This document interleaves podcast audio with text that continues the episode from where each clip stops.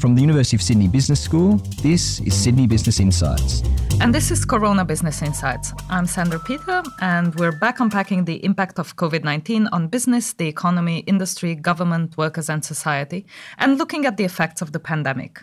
And this podcast is part of a larger initiative by the University of Sydney Business School. You can find our COVID Business Impact Dashboard online at sbi.sydney.edu.au slash coronavirus. And today I'm joined by Matt Beck. Matt is an associate professor in infrastructure management here at the University of Sydney at the Institute of Transport and Logistics Studies, where he looks at infrastructure decision making and human choice with particular reference to transport choices. Welcome, Matt. Thanks, Sandra. We have him here today to talk about urban mobility and how this has changed across the course of the pandemic. But first of all, what do we mean by urban mobility? Urban mobility just simply refers to the way in which people move around their environment, particularly in this instance, the urban environment, trying to understand the choices that they make in the actions that they undertake day to day. Obviously, COVID 19 has impacted every area of the economy more than any other event in recent history. How has urban mobility changed across the course of the pandemic? Well, it's had a very significant impact on the way in which people move. First and foremost, internationally, the way that we travel around the globe has clearly come to a complete standstill. But within the countries of the globe, there are different approaches and different impacts of COVID 19 on the way that people move around those urban environments. From large parts of America, where very little has changed, to places like the UK that have been half in, half out in terms of getting people to stop moving and getting people moving again. Places like Taiwan that have really had no slowdown or change and have combated COVID 19 in a very different way to other places in the world. And of course, places like Australia and New Zealand very early on recognised that the primary way to stop the spread of COVID 19 was to stop the spread of human activity. That the virus only transmits through human to human contact. And so, if we could keep people apart, then that would be our first and best line of defense in suppressing any catastrophic growth of COVID 19. So, very early on in the piece, the Australian government, through the formation of National Cabinet, took a unified and consolidated approach across the whole of Australia to create regulatory environments to deliberately suppress the movement of people and thus the spread of the disease. And this was very different to what we've seen happen elsewhere in the world. There were very few countries that took similar steps, places like New Zealand or China. But in most of the rest of the world, this hasn't happened to this day. Correct. In most other jurisdictions, there's been no formalized policy to completely nationwide restrict the movement of people. So if we look at the countries that have combated COVID 19 the best, the majority of them are Asian Pacific countries.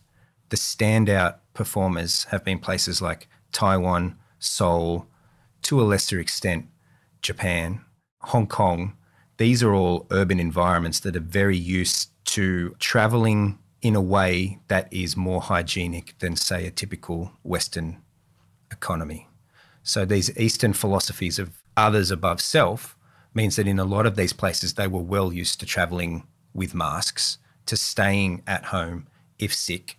Whereas in places like Australia and other places where COVID has not been fought so successfully, there's a different approach to travel and a different approach to the individual and their role within the society. But this also means that as we came out of the pandemic, we had different patterns of rejoining transport. In places like China, we pretty much see things having gone back to the way they were before the pandemic hit. People do get on crowded trains, they go to work, very few of them work remotely. But in Australia, that's been quite different. Yeah, so we have a slightly different economic and government structure to a place like China. But in Australia, the primary response to combating COVID 19, as I said, was to restrict the movement of people. And in large effect, there have been regulations in place up until the end of last week, where finally in New South Wales, the health regulation about working from home was removed. And now employees can be asked or required to travel to their workplace. But predominantly, our government has put in place systematic regulations to stop people from moving wherever possible. What did this mean for how much we rely on our cars or what happens to trains and buses and public transport? Unfortunately, what we have seen is because of health concerns, large scale reduction in the use of public transport modes, and most recently, a return to car driving behaviours, which had otherwise been suppressed, particularly in the early phases of the pandemic, where people were not travelling as much as they are now. And is this because we're not used to traveling with face masks or because of health concerns primarily? I would put it down to health concerns primarily. So, in the work that we've been doing, we've been looking at people's concerns towards public transport over time. And at the immediate beginning of the pandemic in late March, around 80% of people around Australia expressed moderate to extreme, 60% extreme concern about public transport. Today, that number's about 50% who are either moderately or extremely concerned, with about 30% being extremely concerned. So that's quite a significant reduction from the highs of the initial outbreak, but still, it's a very large amount of people who are concerned about public transport because of hygiene related to COVID 19 and because of the numbers of other people that are using public transport also related to COVID 19. So, how does that translate into people actually taking public transport or being on public transport? So, public transport still to this day sits about 40% below usage at this time last year whilst car has returned back to almost 100%, though still a little bit under, which is important, which no doubt we'll talk about. But the perception around public transport and the need for social distancing has meant that public transport, by and large, is now seen as a far lesser alternative in the transport choice matrix than it has been in the past but people are still traveling. What are they using to get to and from work? Because we have discovered the love of cycling and so on during lockdown, but that hasn't really stayed with us, has it?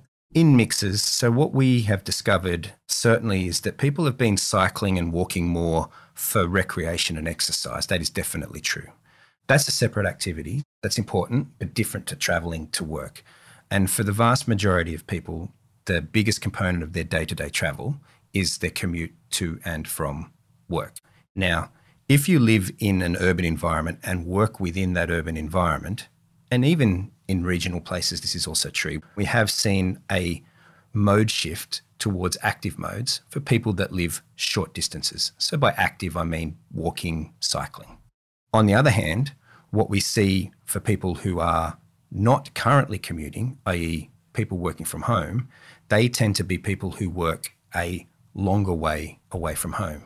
Indeed, there's preliminary evidence that the further away you live from where you work, the more likely you are to work from home. For obvious reasons, you get to save considerable time by not travelling to work. Those people who in the past may have used public transport, as they return to work and as concerns about public transport stay high, might choose to travel by the car, i.e., even though people are still working from home, car use is returning far more quickly because people are choosing to use the car more often than they did in the past. So, indeed, you mentioned that car use is almost back to what it was before the pandemic, so at this time last year. We're looking at roughly about 94% of what it was this time last year.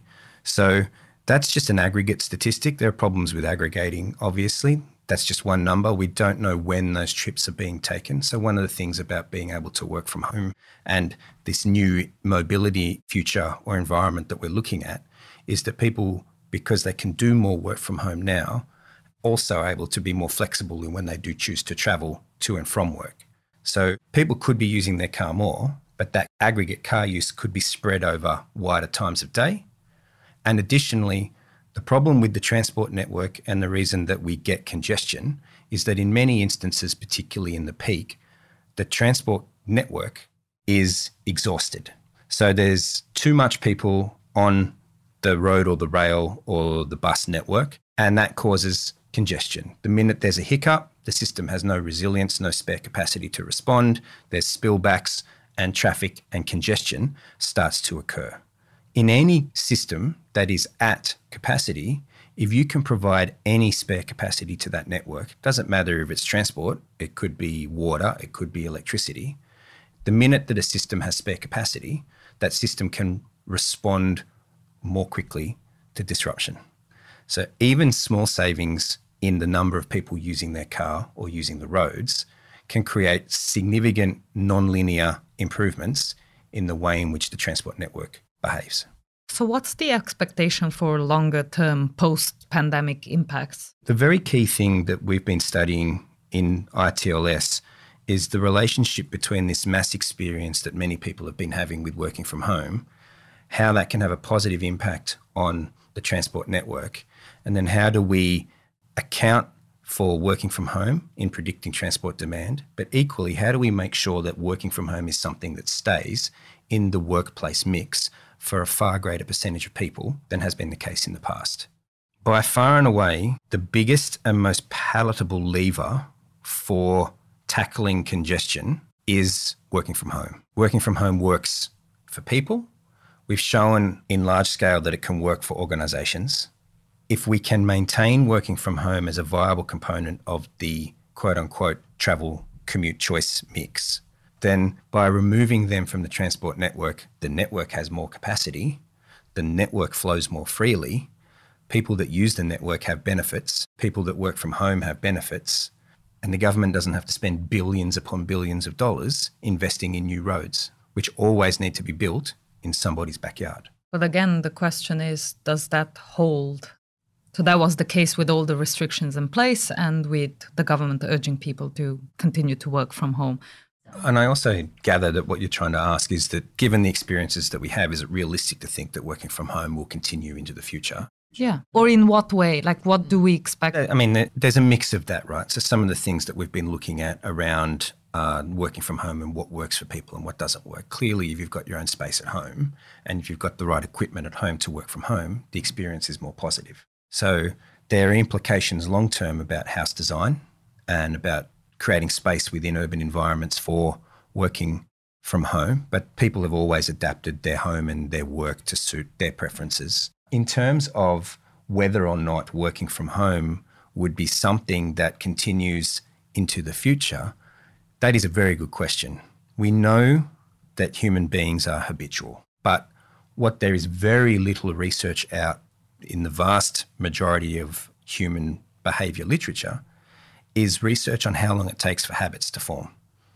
The one literature that examines it most closely is the health literature because they're always interested in how long does it take for people to adopt new behaviors that are better and healthier for them. Give up smoking or Correct. eat healthy food or yes. work out or so the only literature that we've been able to find in searching for how long does it take for new habits to form has been in the health literature. And that suggests that around 60 days is how long it takes for people to develop new habits. So, unlike other disruptions in the past, outside of world wars in quote unquote recent times, COVID 19 represents a disruption on a scale in terms of time, duration, magnitude, and shock, as you said in the intro, we've not seen. We are now in month nine of dealing with COVID 19, and for people that have been working from home, month nine of working from home. That is a very long period of time, far greater than 60 days.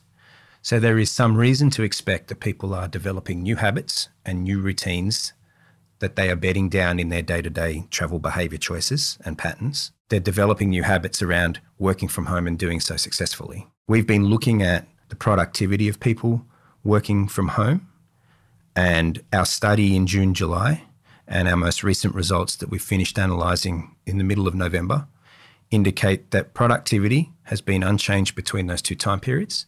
And the vast majority of respondents that we've been tracking over these last nine months have indicated that working from home has been a positive experience for them. And if anything, that attitude has solidified over time, not eroded. If we can just get around 5 to 10% of people off the transport network on any given day, it does have significant impacts on that network. Over half of the respondents in the studies that we've been conducting say that some of all of their work can be done from home. So if they do one day a week from home, working on the stuff that can be done from home, that's probably good for them, definitely good for the transport network, and would definitely be good for us as a society in terms of a much broader suite of objectives that we're trying to pursue. So, a job not just for us to make those choices, but for businesses and employers to enable those choices. Yes. One of the key things that we learnt about COVID 19 is that if institutions cooperate, then significant changes can be made. National Cabinet was federal, state, government, business working together to solve a problem. When our institutions work together, we can solve problems. Matt, thank you so much for talking to us today. My pleasure. And that's all we have time for today. This has been Corona Business Insights. Thanks for listening. From the University of Sydney Business School, this was Corona Business Insights, the podcast that explores the future of business in the wake of the global pandemic.